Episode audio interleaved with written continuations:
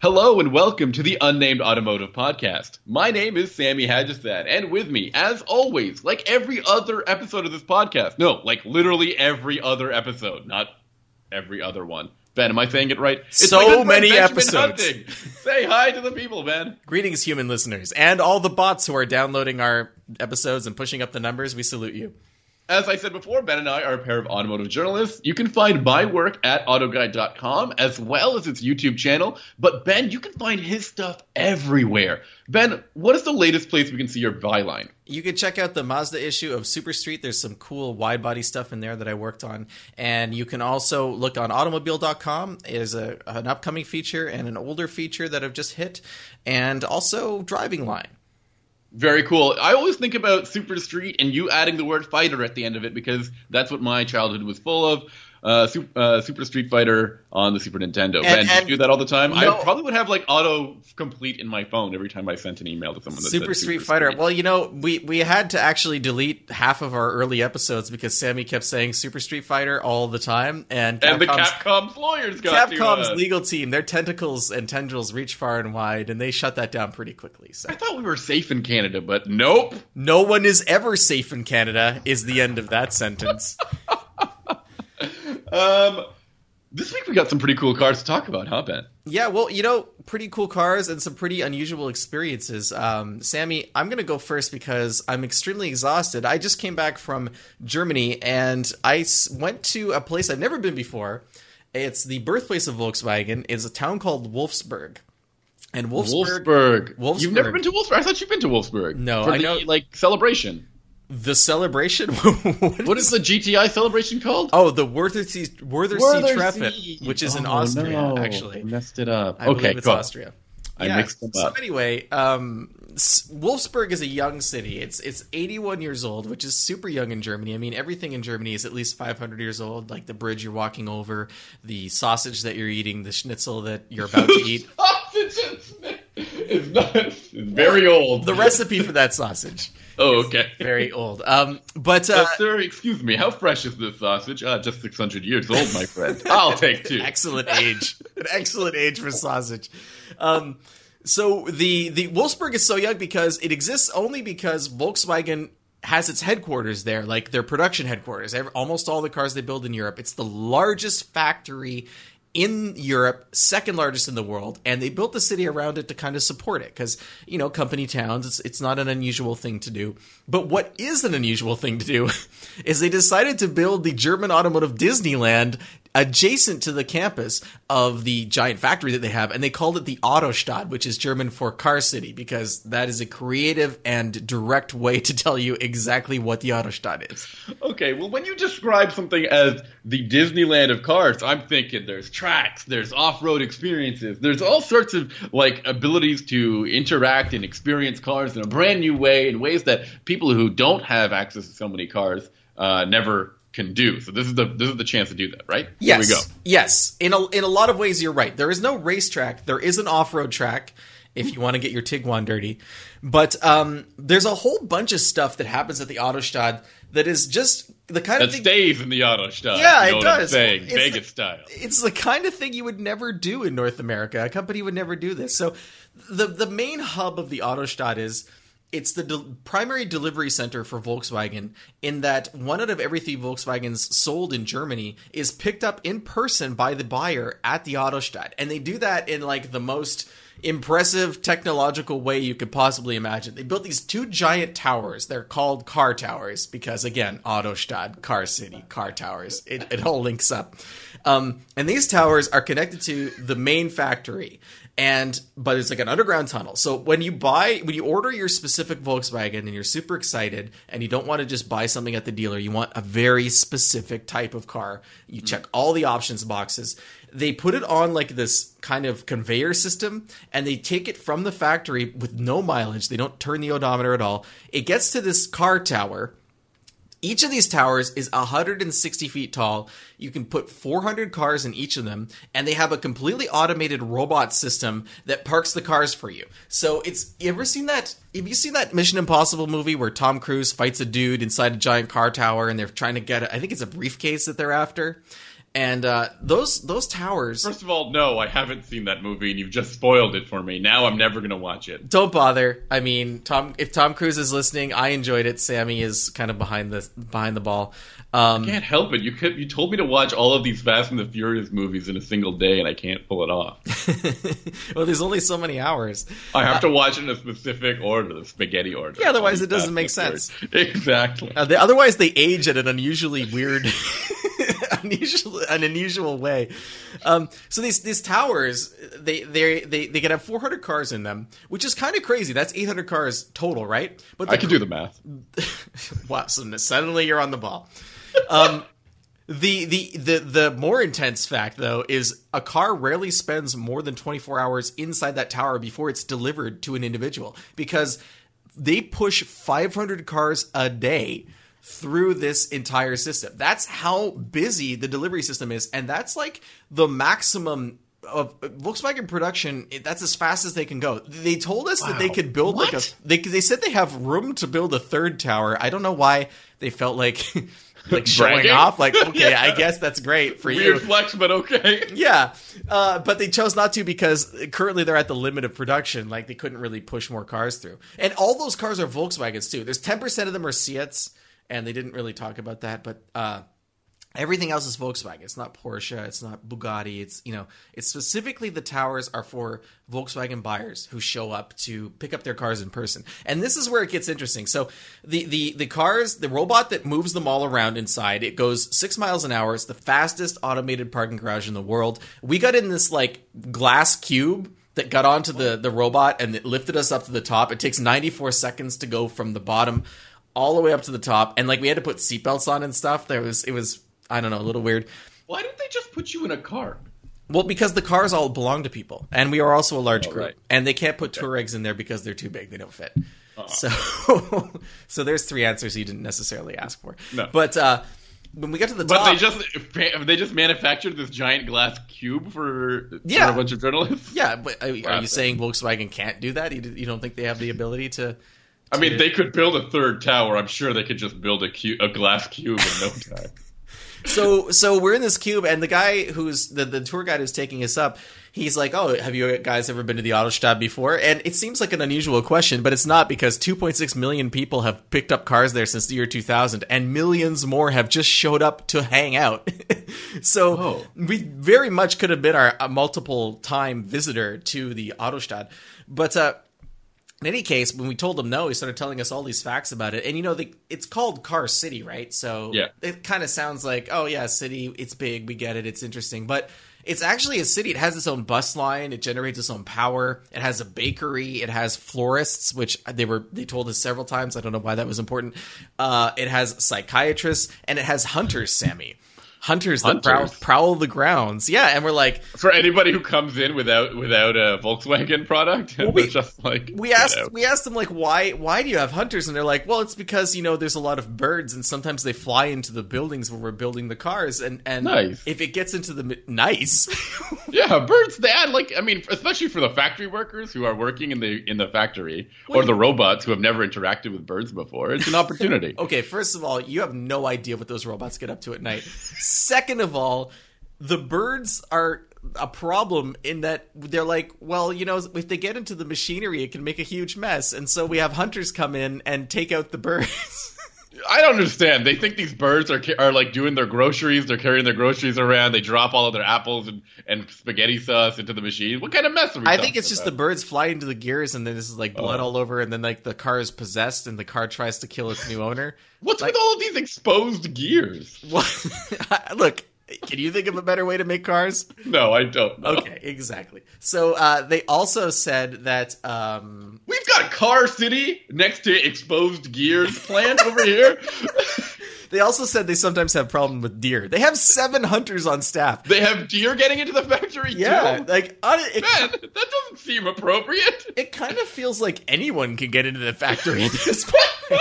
and they have a hunter specifically for that. For Yeah. Why don't they just have security? You know, it seems like closing the barn door after the the horse has already escaped or the deer has already eaten the seats of a car. But uh, I would tend to agree with you. Um, okay, cool. So So once you get your car, I mean, you don't have you don't have to leave. So Oh, good. you get to hang out. it's not and just enjoy like the it's, florist. yeah.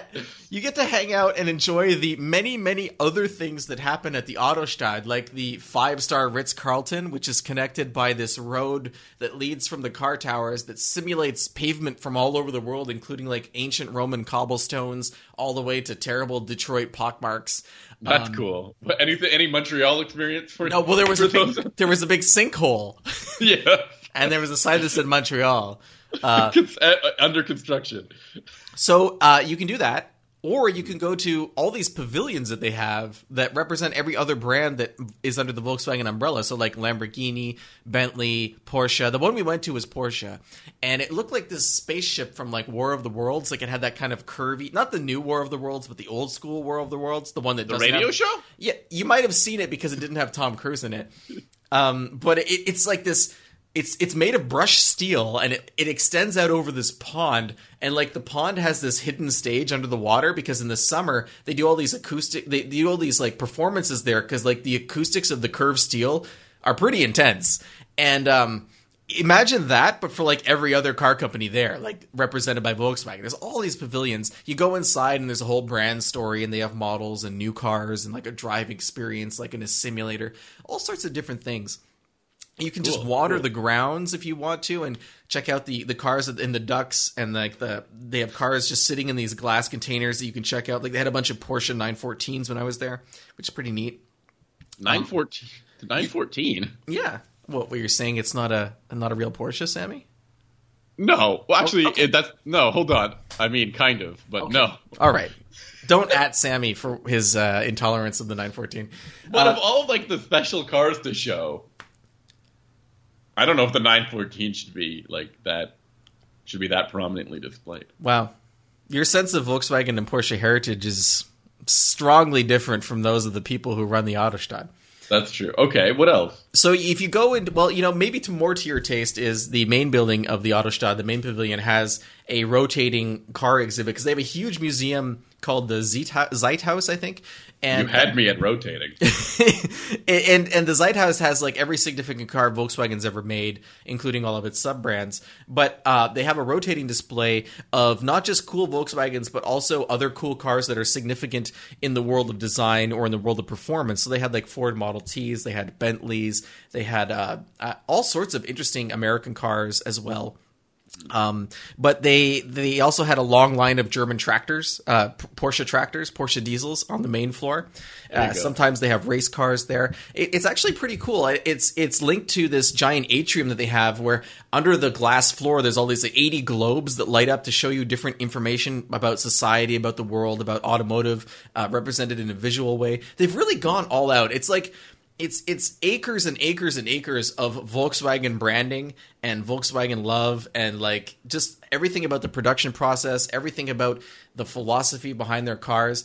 If you are really, it, it's almost like a religion, Sammy. Like it's kind of like going to church. It church. sounds a little, yeah. It sounds a little bit like church in a way, Like, like, I- a church camp. yeah, church. You could totally drink the Volkswagen Kool Aid and like spend spend a few days at the Autostadt and just immerse yourself in Volkswagen culture.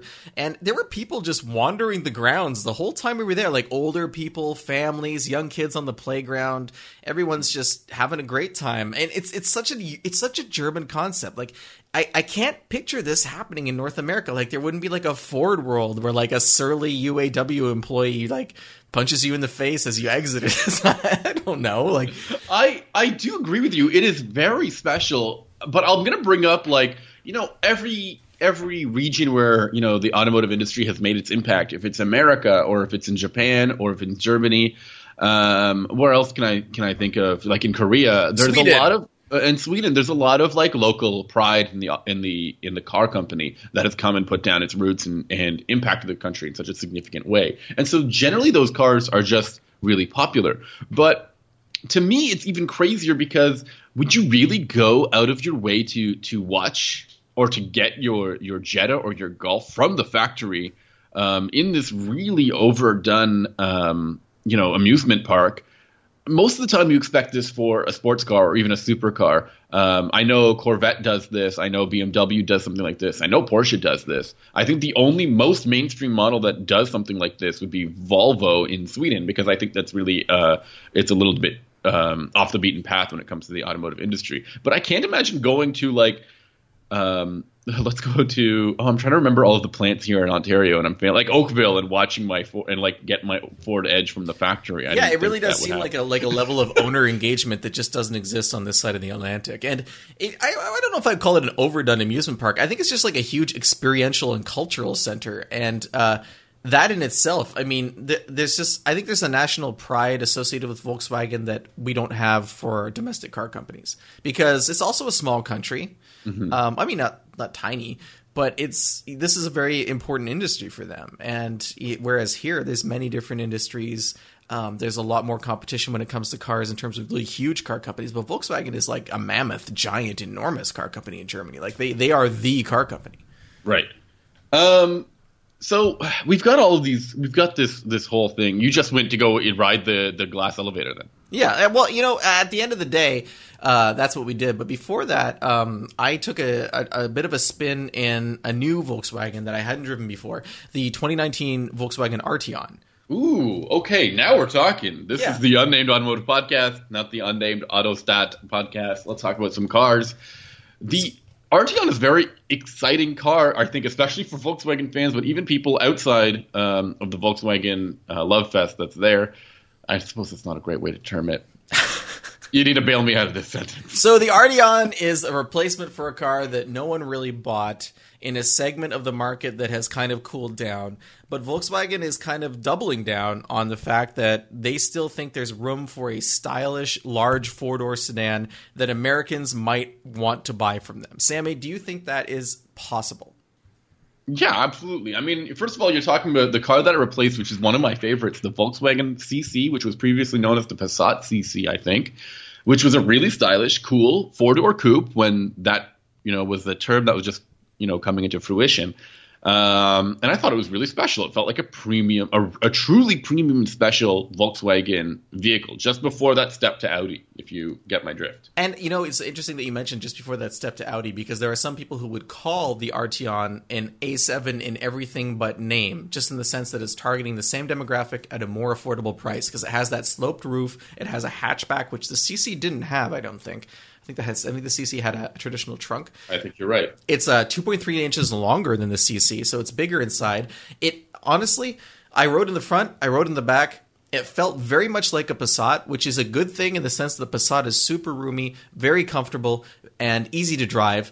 Uh, it's not necessarily great in the sense that no one cares about the in North America, which is too bad because it has a lot to bring to the table. Even though it was it was the previous generation was fairly dated tech wise, but it was it was a comfortable car as I mentioned, a good commuter and a good family car.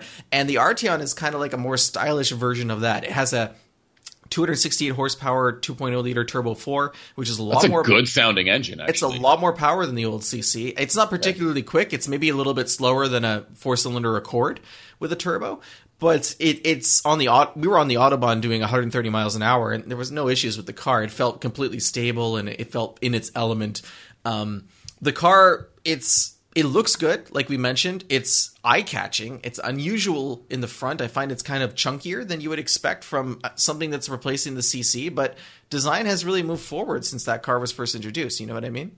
Right, absolutely. Um, I need to talk about this. Why make another, you know, essentially a skin for the Passat? I mean, the Passat. If you're making a car that drives so much, so much similar, similarly, and feels so similarly inside, why just go through that all that effort to make a car and, and just call it a different name? I mean, I, it seems I, like a bizarre mindset. Do you know what I mean? I don't have a good answer for you because I feel kind of the same way it's almost as though Volkswagen is gambling that maybe one of these cars will work out, and then they're just going to move forward with the one that does. Because the Passat still does not sell in large numbers. Neither mm-hmm. do any of the large sedans really in its segment. It's not necessarily a Passat thing; it's just a segment thing. Everyone's buying SUVs, and these cars are kind of. I mean, what are you talking about? The Corolla and the I mean, not the Corolla, the Camry and the Accord are still quite popular the cars. The Passat is much bigger than the Camry. I always thought these these are all considered mid-sized sedans. No, to me, the Passat is much more in line with an Avalon in terms That's of size. interesting. Okay, maybe I'm maybe I'm mistaken on my demographics here. But price wise, I mean, it's about thirty five thousand, I think, to get behind the wheel of an Arteon. So that's you know that's the upper end of a of a Camry. Mm-hmm. Yeah. Um, it's and it, it, inside it looks good. It's not over the top. It's very Volkswagen, which means it's straightforward. It's a bit plain. Uh, it's comfortable though. I've said that three times. Uh, it's quiet and um, you know dynamically nothing really special, but it's a big car that can hold its own. So I, I think you can't really ask for more than that. What, what, what, well, one thing I wanted to tell you about, it's not really related to the Arteon, but it's kind of happened while we were driving the Arteon. We were we were Okay. we were like maybe 100 miles outside of um, outside of Wolfsburg, maybe not that far, maybe like 75. And we see this sign for this like kind of like a, a windmill museum. And we're like, oh, that seems kind of interesting because I hadn't slept the night before, or the night before that, or the night before that. So I was kind of operating in what I would call a semi fugue state that I can barely remember. And um, we end up driving into this. It was it turned out to be a pedestrian path, but we thought it was a road. And uh, we end up at the gates of this weird building that kind of had every possible religious symbolism represented in its architecture. Like it had minarets, it had uh, the Buddha, it had Christianity uh, in terms of like kind of a cross motif, and it also had a giant, larger than life statue of what turned out to be Mikhail Gorbachev, the former Soviet leader at the end of uh, the the end of the Soviet Union, standing there like completely in marble. And we're like, what is going on here? And when we pulled up, the two other cars that were with us had gotten there before us, and they were just abandoned, like at the gate, and one was open and one was cl- locked, and none of our our co-journalists were with us. And so I called out to them to try and see who was there, and no one responded, and we were getting kind of weirded out. And then everyone came out of this forest path, like the people we were traveling with, and one of them looked at me and said, "We need to get out of here before a witch cooks us and put us in a stew," because we, we were surrounded by. We were surrounded by Gorbachev and windmills, like old school windmills, and it was super strange. Anyway, uh, nobody died, and we managed to escape, but I have no idea what that facility was. I looked it up on TripAdvisor, and all I could find was people saying, you need to see this before it gets torn down. So I don't know if, like, something happened, and, um, Gorbachev's no longer welcome in rural Germany, but anyway, an unusual uh, end or coda to my Arteon story. That is really interesting. That's quite the experience. I wish I had something to to mirror it, but I really don't. I'm sorry, Ben. when it comes to the car that I drove this past week, it was a Kia, and a car that a car that I um, a car that I think is actually the follow up to the Stinger in a philosophical sense. Now, when we first saw the Kia Stinger, it was a premium, sporty, interesting car from Kia, an automaker that was never really um, associated with those terms before. You know what I mean? Like It was a ground. It was a groundbreaking car for them. and the Telluride, which is the vehicle that I'm driving now, is kind of following up with that that sentimentality, which I think is really interesting. This is a car that is meant to ensure that people don't just think Kia is a point A to point B vehicle. This is about a car that you can get uh, and feel like you you've bought something that's worth worth buying, and not just that's all you can afford. You know, and I think it, it's it's it's interesting to me that you're making this link between the Stinger and the Telluride because I have never considered those two vehicles as being similar until now, and you're 100 percent right. Like this is Kia was making its making its presence known in a segment they'd never really touched before uh, with the Stinger, and now they're doing the same thing in the SUV world. And I really think that they've done a really good job with their first attempt at this true three row SUV. In fact, um, I also compared it to the Subaru Ascent here at AutoGuide, and uh, I found the Telluride was was superb in almost every single way. But I want to start with the styling of this car. They made an impact right away with the styling of the Telluride. This is a car that looks huge. It looks like it towers over everything else, and it's also got some really important um, design elements. For example, the the name Telluride is stretched along the hood of the the vehicle, so it kind of looks like a Range Rover or uh, something kind of special in that way. But it also has this massive grille and these big vertical headlights. And every time you get up beside behind somebody, they like glance in their rearview mirror and they see this big imposing vehicle, and they just go- move out of the way. And as you pass them, they just gawk at this ginormous car passing them by. It's like being in a real life Canyonero commercial. I was gonna say Canyonero. That was what I was thinking. But you know, it, it kind of does a disservice to the Telluride because I think the Telluride. I mean, it's not a caricature, right? But it definitely it is the it is the Canyonero of the Kia world. It's absolutely huge, and it really it's special. I actually think this is quite a special vehicle. I I did not expect that going in. I thought it would just be another three row SUV, something like the Subaru Ascent, which just feels that in many ways like a giant Forester. And Yeah. the the Telluride is really not at all like that. Sure, under the hood, the car feels kind of um, normal. I mean, there's a 3.8 liter V6. It makes 291 horsepower and 262 pound feet of torque. Those are really average numbers. It's nothing too groundbreaking. It's paired to an 8 speed automatic that does its job. It gets 21 miles per gallon, which isn't too impressive. It does 5,000 pounds. It tows 5,000 pounds, which is just about the the norm for this industry. Um, but it's everything else about this car that makes it feel special. For example, it has a ton of space, a ton of space. It has way more space than the Subaru Ascent, especially behind the third row. Um, and actually, seating in the sitting in the vehicle, it's it's wonderful. It really is a truly special family friendly vehicle. And in addition to all of that, there's features that make the car um, perfect for the family. And I know that sometimes I say, you know, a car needs to have like one good feature to make sure it stands out among um, its its class. But the Telluride, I'm telling you, they've thrown all kinds of weird gimmicks and gizmos in here. So let me like let me explain a couple for you, Okay. and you can, as usual, you can shut them down. um, so, for example, you've heard of, I think Toyota has this feature or Honda has this feature. It's like driver easy speak, where you you use a a driver facing microphone to to project the driver's voice in the speakers in the back, right? Is the vehicle really big enough that it needs its own PA system? Like, have you ever been in a vehicle? Like, even I've even been in buses where you could hear someone talking at the front of the bus. Like, is this? I'm not a parent, so I, I, but I was a child, and I remember, Yeah. I never remember my parents being like, "Oh, if only he wasn't so far away, we could, we could discipline him." I mean, you were you were never um, you were always so you know you were you were a well behaved kid and you listened to your parents. You're probably looking out the window. You were never like lost in a book or in your headphones or you know playing video games or something like that. I They- couldn't aff- they don't not have to- afford. First of all, when I was a kid, portable video games not a thing. Well, because of the batteries that came with that Genesis, that Sega uh, Game Gear. Come on, man, that was impossible. To play. Yeah, it was like, why not just like hook it up to a giant 12 volt battery? Maybe get 10 minutes of gameplay. Who knew that color screens were like such power grabs? I as well. I had to get shouted at a lot, mainly because I just didn't like listening to my parents, I suppose. Um, but that's not the only feature to talk about in this car. It has like pretty much the opposite of the you know driver uh, PA system. It's called quiet mode, um, and what this does is, in case there's a kid sleeping in the second or third row, it shuts off all of the speakers in that area and just plays the in the front um, of the vehicle where the the driver and the, the front passenger are. If and only, if only the, sound worked that way.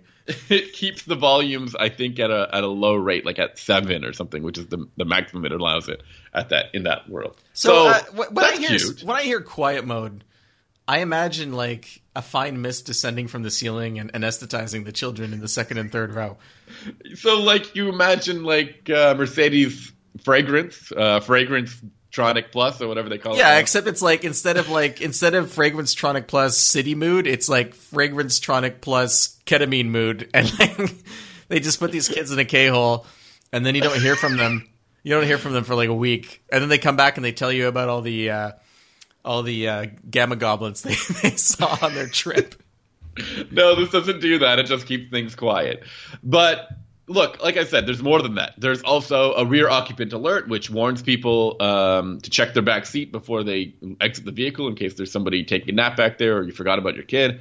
Um, there's also a safe exit alert system, so you don't open the door into oncoming traffic or a cyclist riding by. Well, how does that work? I believe it uses the blind spot cameras Okay, so I, and, I just, and like stops you from opening the door. Like the door locks don't trigger. I just want to spitball here for a minute. If you were a serial killer waiting in the back seat and you wanted to trap your victim in the Kia Telluride, all you would have to do is have your serial killing partner ride a bike next to the car in a circle and they would be completely trapped and all you reach ahead with like you know the bag or the belt or whatever you're going to use to suffocate them and they like This from is behind getting a. Suddenly, the podcast has become very dark. could you try not interrupting me while I'm explaining the kill? and and and there's nothing you can do. You can't escape. Is what I'm saying. It's what it's, it's it might as well be called the murder the murder feature. You know, I don't know. I don't think. Uh, I'm not sure Kia has developed the feature in mind in the mindset of uh, of serial killers. So I'm not sure. I don't think it'll work, mainly because you need to have a very serial killer um, thought process to create this feature um, and make it work this way. Okay. Well, you yep. know, we'll see what happens when the body count starts to rise. in addition to that, this car, um, the blind spot monitoring system in this car is actually kind of interesting. It takes it, it has a, a Kia take on the Honda Lane Watch system, so it doesn't just show you one side of the car when you trigger your your lane indi- your lane change indicator. It shows you both sides when you need to. Um, it shows it in your gauge cluster rather than the central screen, so that's a little bit more in front of you.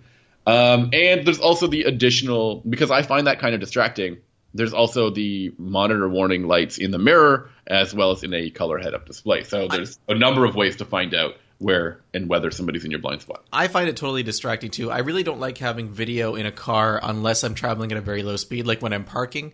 Mm. Uh, I I just find that see it's it it pulls your eye away from the road, and I don't think that's helpful in any situation where you're you know at a speed where you could cause a serious accident.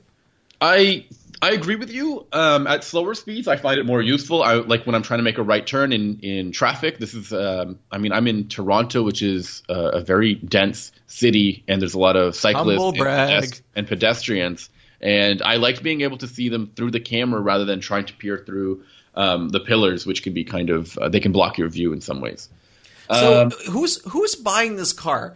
I mean, we have a. I'm not saying that. I'm not saying that aggressively in the sense that I don't understand, but I want your take on who decides to buy a Telluride because we have a vehicle that looks very upscale, it looks very mm. imposing, but it's mm-hmm. not. I mean, it is upscale in, in, terms of what it offers, but it doesn't have the same brand cachet of, say, a Land Rover. So, I want you to. I actually want to follow up on what you said after after that was just imposing, and I love the fact that Kia has put in a lot of effort to make this car actually pretty easy to drive with all those features, all of these like cameras and, and alert systems. It makes it seem like it's a far easier car to drive.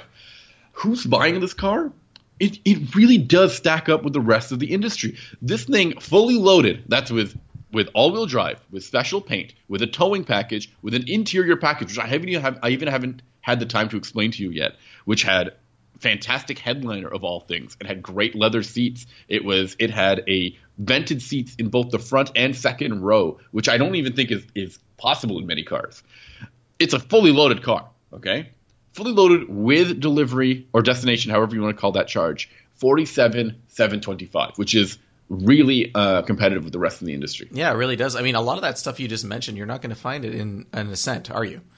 No, no. There's no there's no wireless phone charger in the Ascent. There's no head-up display in the Ascent. There's no second row um, uh, vented seats. There's no headliner no composed of a thousand tiny murdered Alcantaras. There's no microphone for the people in the re- in the third row. There's no surround view camera. Can you get on that microphone and freestyle? And if you, can, you can, okay. Follow up question: Is there a selection of beats like on a Casio keyboard where like you just start hitting buttons on the dash and you get different beats and then you can freestyle to the beats?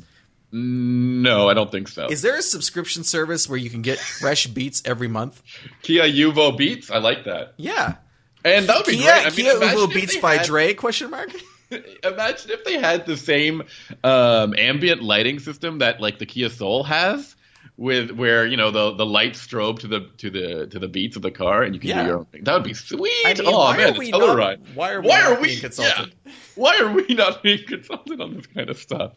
I want to talk a little uh, really quickly about what I found to be I don't want to call it the most disappointing, but probably the weakest aspect of the Telluride was its drive.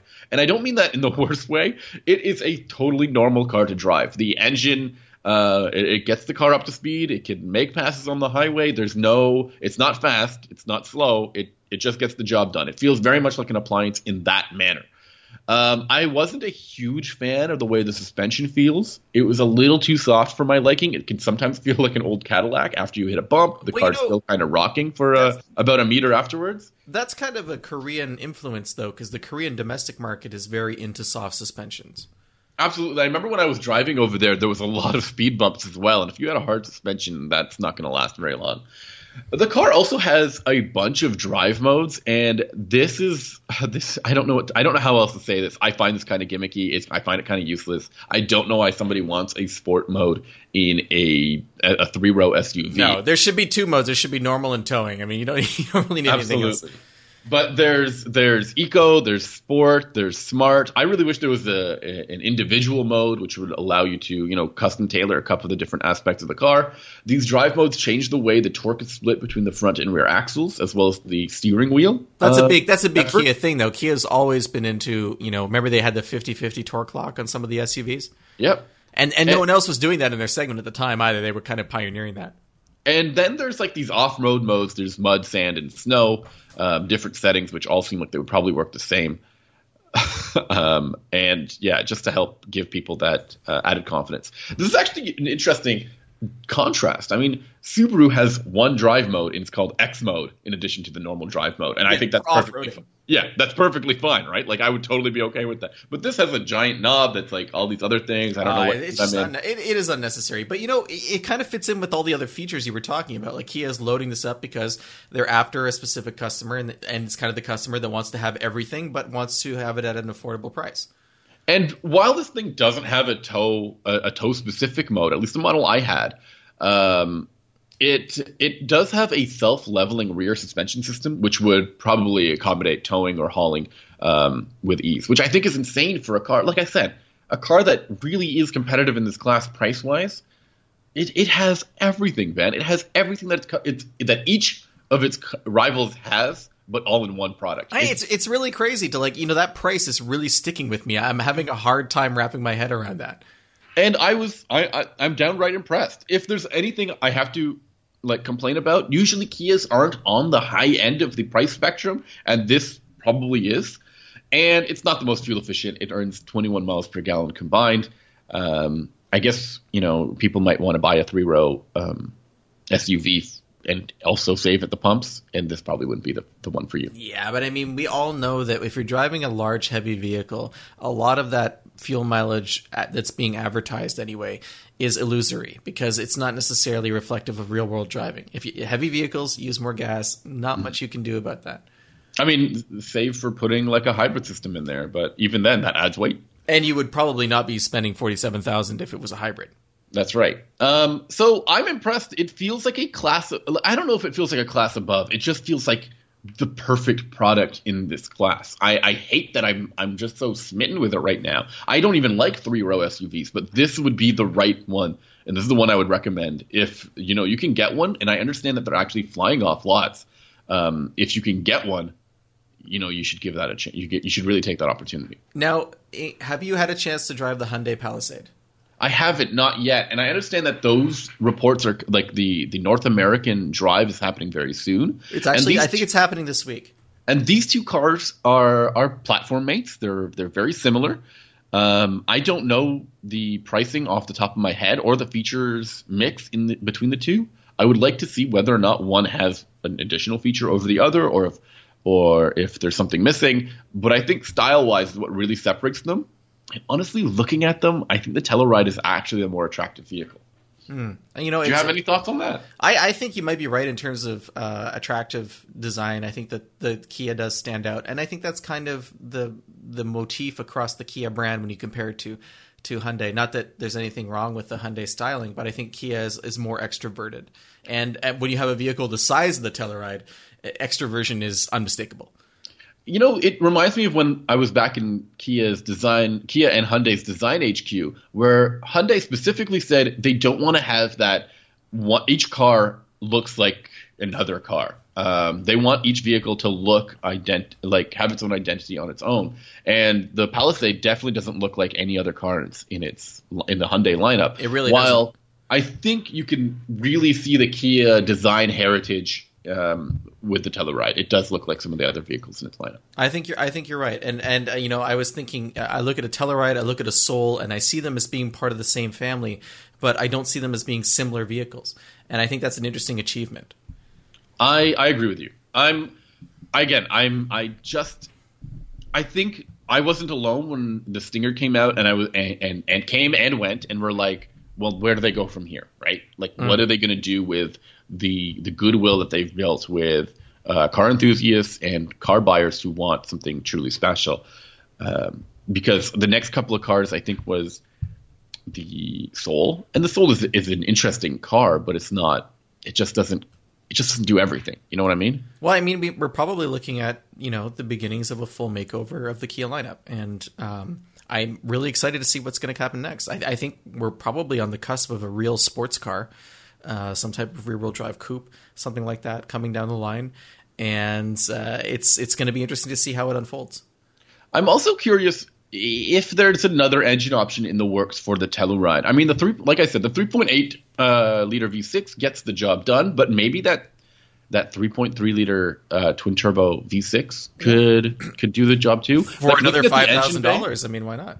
Looking at looking in the engine bay, it's massive. There's so much extra space. They yeah. can do this for I sure. They could probably put two motors in there. Finally. Uh, anything else you want to add about the Telluride before we wrap things up? No, I think that's it. It really did surprise me, and I, I think that's Kia's uh, that's Kia's tagline is that they want to surprise people, power to surprise, or something like that. And I was I hate buying into that kind of stuff. It's not perfect, as I mentioned, but it does get um, everything you want in the segment um, at a reasonable price. And so, what are we going to be talking about next week? Next week, actually, I'd love to talk to you about a new Mercedes that I've driven because it's been too long since I talked about a Mercedes. This is the Mercedes GLS, which is their range topping uh, S3 row SUV. It seems to be on the I'm on that beat recently, so we'll we'll finish that off. Uh, I'll be talking about the Ford Mustang Performance Pack 1 because we are also on the Mustang beat. And uh, I think this is maybe the only version of the Mustang we haven't talked about on the show this year. So I have some, just a few things I wanted to bring up after spending a week with that car. And, that sounds uh, great. If Sammy, if people wanted to listen to next week's episode, how would they do that? Well, I recommend them go to our website. That's unnamedautomotivepodcast.com.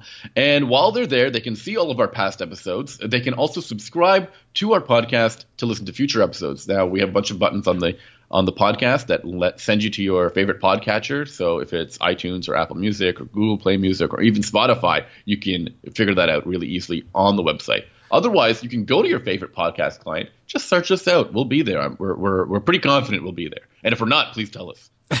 and if you want to get in touch with us to let us know that we're not there, you can always find us on social media. Sammy uses Twitter and his handle is at Sammy underscore ha, like you're laughing. You can find me on Instagram at Hunting Benjamin, or you can just email me the old fashioned way like carrier pigeons used to do, benjamin at benjaminhunting.com.